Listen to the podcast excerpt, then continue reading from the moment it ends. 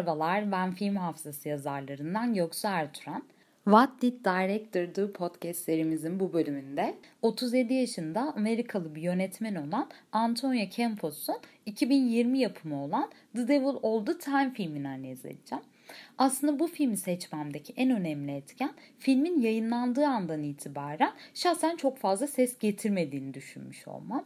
Hikaye ve anlatım bağlamında bu kadar başarılı olan bir filmin gözden kaçmasını istemediğim için hem filmin içinde işlenen öğelerin daha iyi anlaşılması hem de din gibi insanlar üzerinde oldukça yönlendirici bir etkisi olan önemli bir öğenin filmlerde nasıl işlendiğini belirli akademik yazılara dayandırarak ve kendi izlemimden yola çıkarak elimden geldiğince sizlere anlatmaya çalışacağım. Filmi hikaye ve etkilendiğim sahnelerden yola çıkarak anlatacağım için de filmi izlemek isteyenlerin spoiler yememesi adına filmi izledikten sonra dinlemelerini tavsiye ediyorum bu podcast'te. Filmi izleyen ve filmin içindeki bir takım durumları anlamlandıramayanlar için de umarım bu analizim oldukça faydalı olur.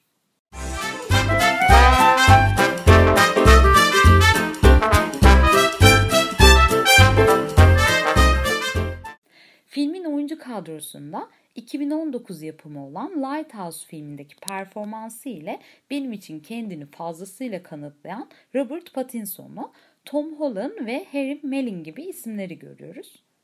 Toplumların kendi kültür ve geleneklerine göre şekillenen ve insanların arasında ruhsal bağdaştırıcı niteliği gören din doğrudan ve dolaylı olarak sinemanın konusu olmuştur aslında bu zamana kadar. Sinemanın din ile olan ilişkisi senaristlerin kaleminden yapıcı ya da yıkıcı bir unsur olarak çıkmış ve beyaz perdeye aktarılmıştır. Din öğesi bu bağlamda yönetmenliğin Antonio Campos'un yaptığı ve Donald Ray Pollock'un romanının uyarlaması olan The Devil All The Time filminin bana kalırsa ana karakteri olarak karşımıza çıkıyor.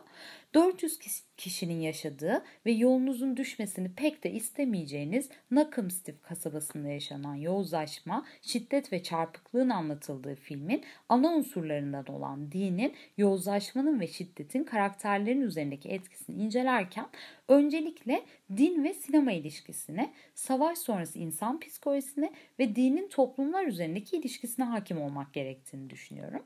Aslında bu burada bir parantez açmak istiyorum. 2003 yapımı Lars von Trier'in yönettiği Dogville filminde de Amerika'nın unutulmuş Dogville adlı kasabasında geçen yozlaşma, şiddet ve çarpıklık da bu bağlamda aslında The Devil All The Time filmiyle benzeşiyor. Tabi Dogville filminin çekimlerinin hepsi Avrupa'da bir tiyatro dekoru oluşturularak gerçekleştiriliyor.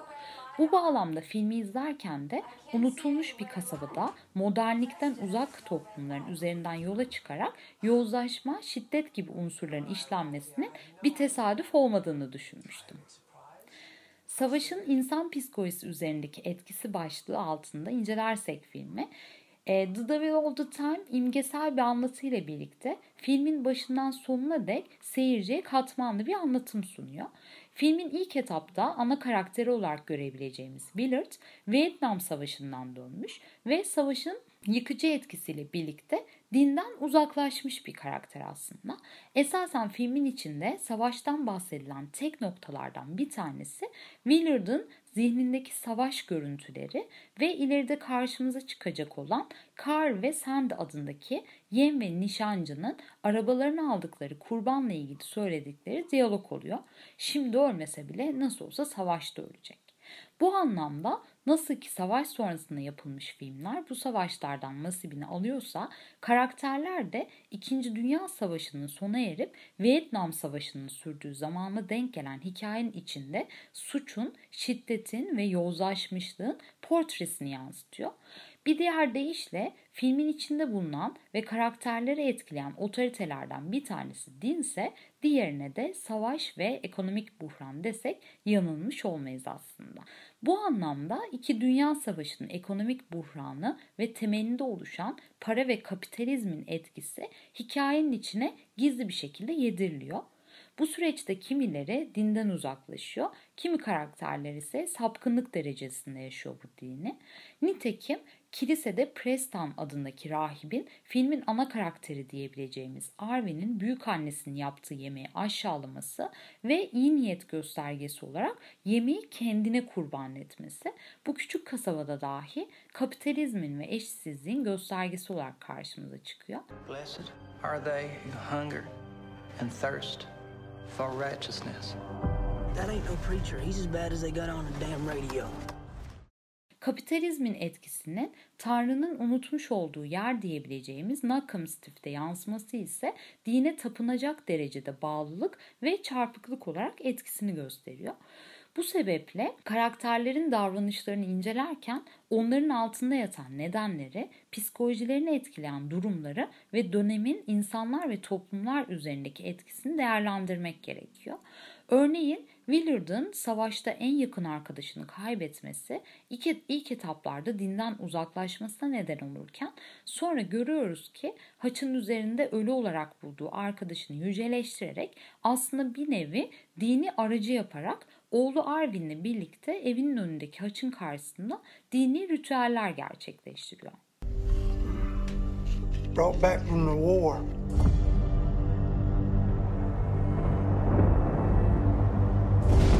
Figure it's time to pass it on. It's the best present I ever got. Thank you. kendiliğinden gelişen inanç ve sömürge sistemi sekülerleşme kuramından bahsedecek olursak, sekülerleşme kuramı öz olarak dönüştürücü bir etkiye sahip olduğu ileri sürülen modernleşme ile birlikte din ve metafiziksel inançların hem toplumsal, politik ve ekonomik anlamda hem de bireyin zihin dünyasında yitime uğrayacağını ileri süren bir kuram. Her toplumun kendine ait bir inanç sistemi olduğu gibi aynı zamanda toplumu oluşturan bireylerin de hayatlarını şekillendiren ve bir nevi totem niteliği taşıyan bir inanç sistemi vardır. Bu inanç sisteminin içinde insanlar karşılarına çıkan durum ve olaylar neticesinde belirli şeylere inanır ya da inanmamayı tercih ederler. Bu bağlamda din fanatikleşmeye müsait her olgu gibi aslında sömürüye de açık bir kavram haline geliyor. The Devil All the Time filmindeki karakterleri tek tek ele aldığımızda bu sömürünün kendilerine ve çevrelerine olan yansımasını aslında net bir şekilde görebiliyoruz. Dinin sömürgeleşmesi anlamında örnek verebileceğimiz karakterler kilise rahipleri oluyor. Rahiplerin çılgınca fantezileri ve koyu dindarlıkları verilen yüksek sesli ve sapkın vaazlarla birlikte seyirciyi rahatsız etmek üzerine kurulmuştur. Karakterlerin kişiliklerine göre oluşan düşünce tarzları kimi zaman naif ve saf bir anlatıyla, kimi zamansa pedofilinin ve şiddetin yansımasıyla birlikte filmin içinde yerini bulur önceden bir yumurta bile kıramayan ve Tanrı'dan gelen doğaüstü bir güçle mükemmel yemekler yapmaya başladığına inanan Emma'dan kutsal ruhu bulmadan önce örümceklerden korkardım. Artık korkmuyorum diyen ve onlarca örümceği yüzünde gezdiren sapkın rahip Roya ve pedofilinin altına dini yerleştiren yolumuza günaha çıkaran şey sanrılarımızdır deyip Lenora ile aralarındaki cinsel birlikteliğin olmadığını öne süren Preston'ın sapkınlığına kadar birçok sahne aslında bir bakıma seyirciyi sekülerleşmeye yönlendiriyor. Filmin en başından beri karakter yolculuğuna şahit olduğumuz Arvin bu sömürge sistemin içinde sekülerleşen ve olayları dinden bağımsız mantık çerçevesinde yorumlayan ender karakterlerden biri olarak karşımıza çıkıyor. Babasının dini ritüellerine eşlik eden Arvin kendi değer yargılarını aslında küçük yaşlardan itibaren oturtuyor. Annesinin hastalığının haç sembolünün önünde dua ederek geçmeyeceğini içten içe sezinliyor Arvin. Baskı altında yapmış olduğu dualara karşılık gelmemesi üzerine annesinin ölümü ise bunu doğruluyor. Ancak Willard'ın gitgide sapkınlaşan inanç sistemi karşısında Arvin'in sekülerleşmesine attığı ilk adıma şahit oluyoruz. Kendi kültürümüzden aşina olduğumuz kurban etme ritüelini Arvin'in çok sevdiği köpeğinde gerçekleştiren ve eşinin bu yolla iyileşeceğine inanan Willard en sonunda kendi ritüelinin içinde kurban rolünü oynuyor. Sekülerleşme deneyimine şahit olduğumuz bir başka önemli karakter olarak Arvin'in üvey kız kardeşi Lenora'yı örnek gösterebiliriz. Lenora, rahip olan babası Roy'un karısını tıpkı Willard'ın köpeği kurban vermesi gibi kurban ederek Tanrı'yı göreceğine inanmıştır. Pagan kültüründe de sıkça gördüğümüz insan kurban verme ritüelini gerçekleştiren ve seri katil çiftimiz tarafından bir nevi aynı döngünün içinde kurban edilen Roy'un kızı Lenora, Arwen'le aynı kaderi paylaşmaktadır. Ancak Arwen'in aksine ailesini affederek dine yönelen Lenora, intihar sahnesinde son anda vazgeçerek babaannesi olsa bunu yapmayacağını söylüyor. Ancak son anda gerçekleşen sekülerleşme deneyimi işe yaramıyor ve altından yaşam umudu kayıp gidiyor adeta. Nitekim bu sapkınlıkların arasından sıyrılan ve en sonunda kasabayı terk edip yeni bir yolculuğa çıkan Arwen'in dinginliği seyirciyi sekülerleşen yeni bir dünyanın yolculuğuna kapılarını araladığını söylemek çok da yanlış olmaz.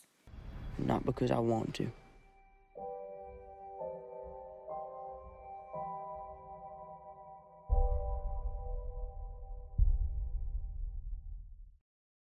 The Devil All the Time aslında bize neyi anlatıyor? Paralel kurguyla birlikte katil bir çift olan Carl ve Sandy akabinde savaş psikolojisiyle dönen Willard'da başlayan hikayenin içinde yolumuz Nakam Stiff'e düşüyor. Yer yer Tarantino sahnelerini andıran silah patlamalarının da ötesinde aslında The Devil All the Time bir intikam ya da suç hikayesi değil. Bu filmde aslında Hollywood sinemasında sıkça rastladığımız karakterler üzerinden sekülerleşmenin, seyircinin sekülerleştirilmesini yolculuğu anlatılıyor diyebiliriz. Çoğunlukla kilisede ve kilise etrafında şekillenen hikayenin ana temalarından bir tanesi Hristiyan bireylerin Tanrı'yı yalnızca kilisede ve belirli günlerde hatırlamaları ve varlığı fiziksel olarak hissedilen kötülüğün altında yatan şeyin dinsel sapkınlık olduğu fikri açıkça ortaya koyuluyor. Nitekim yönetmenin tasarlamış olduğu şey şiddeti göstermek değil, aksine şiddetin altında yatan sebeplerin ve şiddetin sıradanlaşmasının asıl sebeplerini aramak oluyor. Özellikle din bağlamında oldukça büyük bir tartışma yaratan sekülerleşmenin dinin sömürgeleşmesinden kaynaklandığını ve maneviyattan arınıp gerçek yolculuğa çıkma fikri tartışmaya açık bir unsurdur. Bu sebeple yönetmenin anlatısı her ne kadar tartışmaya açık bir unsur olsa da bu yolculuğu karakterler bazında ele alış şekli bana kalırsa takdire şayan. Bu noktada rüşvet alan polis şefinden diğer yan karakterlere kadar hepsinin yolculuğuna tanıklık etmek ve bunu pürüzsüz bir anlatıyla sunmak zor olsa gerek. Şiddetin sıradanlaşması ve filmin ilk sahnelerinde seyircinin şaşırdığı sahneleri sonradan içselleştirmesi sinemanın etik olarak değerlendirebileceği ayrı bir konu. Hollywood filmlerinde sıkça karakterle özdeşim sağlayarak ve şiddeti seyircinin gönüllü olarak teslim olması ve şiddeti içselleştirmesi belirli bir kitle tarafından eleştirilebilir elbet. Lakin The Devil All The Time filminde bana kalırsa şiddet her ne kadar normalleştiriliyor gibi görünse bile Arvin karakteriyle ahlaki bir katarsis yaşayabiliyoruz aslında. Şiddetin ve sapkının normalleşmesine karşılık Arvin babasından miras kalan silahı kendince ve artık seyirciyle birlikte bir etik ahlakı belirleyerek doğru bildiği durumlar karşısında kullanıyor. Böylece sapkın diyebileceğimiz karakterlerin aksine ayakta kalan yine Arvin karakteri oluyor. Şiddetin normalleşmesinin aksine Arvin şiddet unsurlarını ortadan kaldırarak da adaleti sağlıyor. Hollywood sinemasının sunduğu yaşama bakıldığında sıklıkla seyircinin karşısına çıkan kilise, çan, çan sesi, haç, İncil, vaftiz, rahip, dua, kilisede nikah ve ilahiler gibi Hristiyanlığa ait dini sembollerin yer aldığı görülmekte. The Devil The Time'de ise bu mesajlar filmin yapı taşını oluşturuyor. Kilisenin etrafında çerçevelenen filmin içinde dini sembollerle karşılaşmamız da kaçınılmaz oluyor haliyle. Örneğin Willard'ın barda otururken garson kadının moralini düzeltmek için kendisini davet ettiği arka odanın üzerinde gördüğümüz birçok kültürde ve mitolojilerde dişil sembolün karşılığı olan kült hayvan geyik simgesi Anadolu'nun kibelesinden dönüşen ay ve avcılık tanrıçası Artemis'in Hitit Hurri kültürünün Noel Baba'nın arketipsel sembolizm açısından da kişisel yolculuğuna çıkan kahramanın içindeki kendi animası Kahramanı dönüştürücü bölgeye sürükleyen bu sembol Willard'ın karısının iyileşmesi için Tanrı'dan yardım beklediği sırada ortaya çıkıyor. Filmin başından sonuna dek tanık olduğumuz tanrısal bakış açısını empoze eden dış sesle birlikte Willard'ın yolculuğunu daha iyi anlıyoruz. Duaları ve samimiyetinden fazlasının gerekebileceği kafasına dank etti. Tanrı'nın insanların inancını kanıtlaması için onlardan kurban isteme gibi bir alışkanlığı vardır. Neticede geyik simgesi Willard'ın eşini iyileştirmek için kurban vermesi gerektiğine inandığı bir aracı sembolü olarak görülüyor. Filmde kaçırılmaması gereken bir başka imgesel anlatım ise Arvin'in babasının intiharının sinyallerini veren turta sahnesi. Öyle ki annesinin ölümünden sonra komşuları tarafından ikram edilen ve Arvin'in eline yüzüne bulaşan kan lekesini andıran turta Arvin'in bağlantısal olarak babasının intihar edeceğine yönelik imgesel bir anlatımı oluşturuyor. Sonuç olarak müzik kullanımından romanı yazan Donald Ray Pollock'un diz sesine, sanat yönetiminden oyunculuklara kadar pürüzsüz bir anlatıma ve yansımaya sahip The Devil All The Time aslında seyirciye vermek istediği mesajlarla birlikte unutulmaz filmlerin arasına giriyor. 35 mm ile çekilmiş film dönemi yansıtan sinematografisi ve iç mekan sahnelerindeki etkileyici sinemasal diliyle birlikte eşsiz bir sanat eseri olarak yerini alıyor.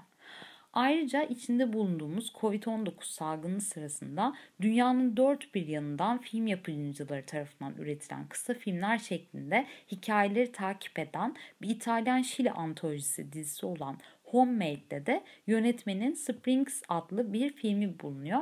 Onu da izlemenizi tavsiye ediyorum. Filmhafızası.com'dan diğer analizlerime ulaşabilirsiniz. Bir sonraki podcast serisinde görüşmek dileğiyle. Hoşçakalın.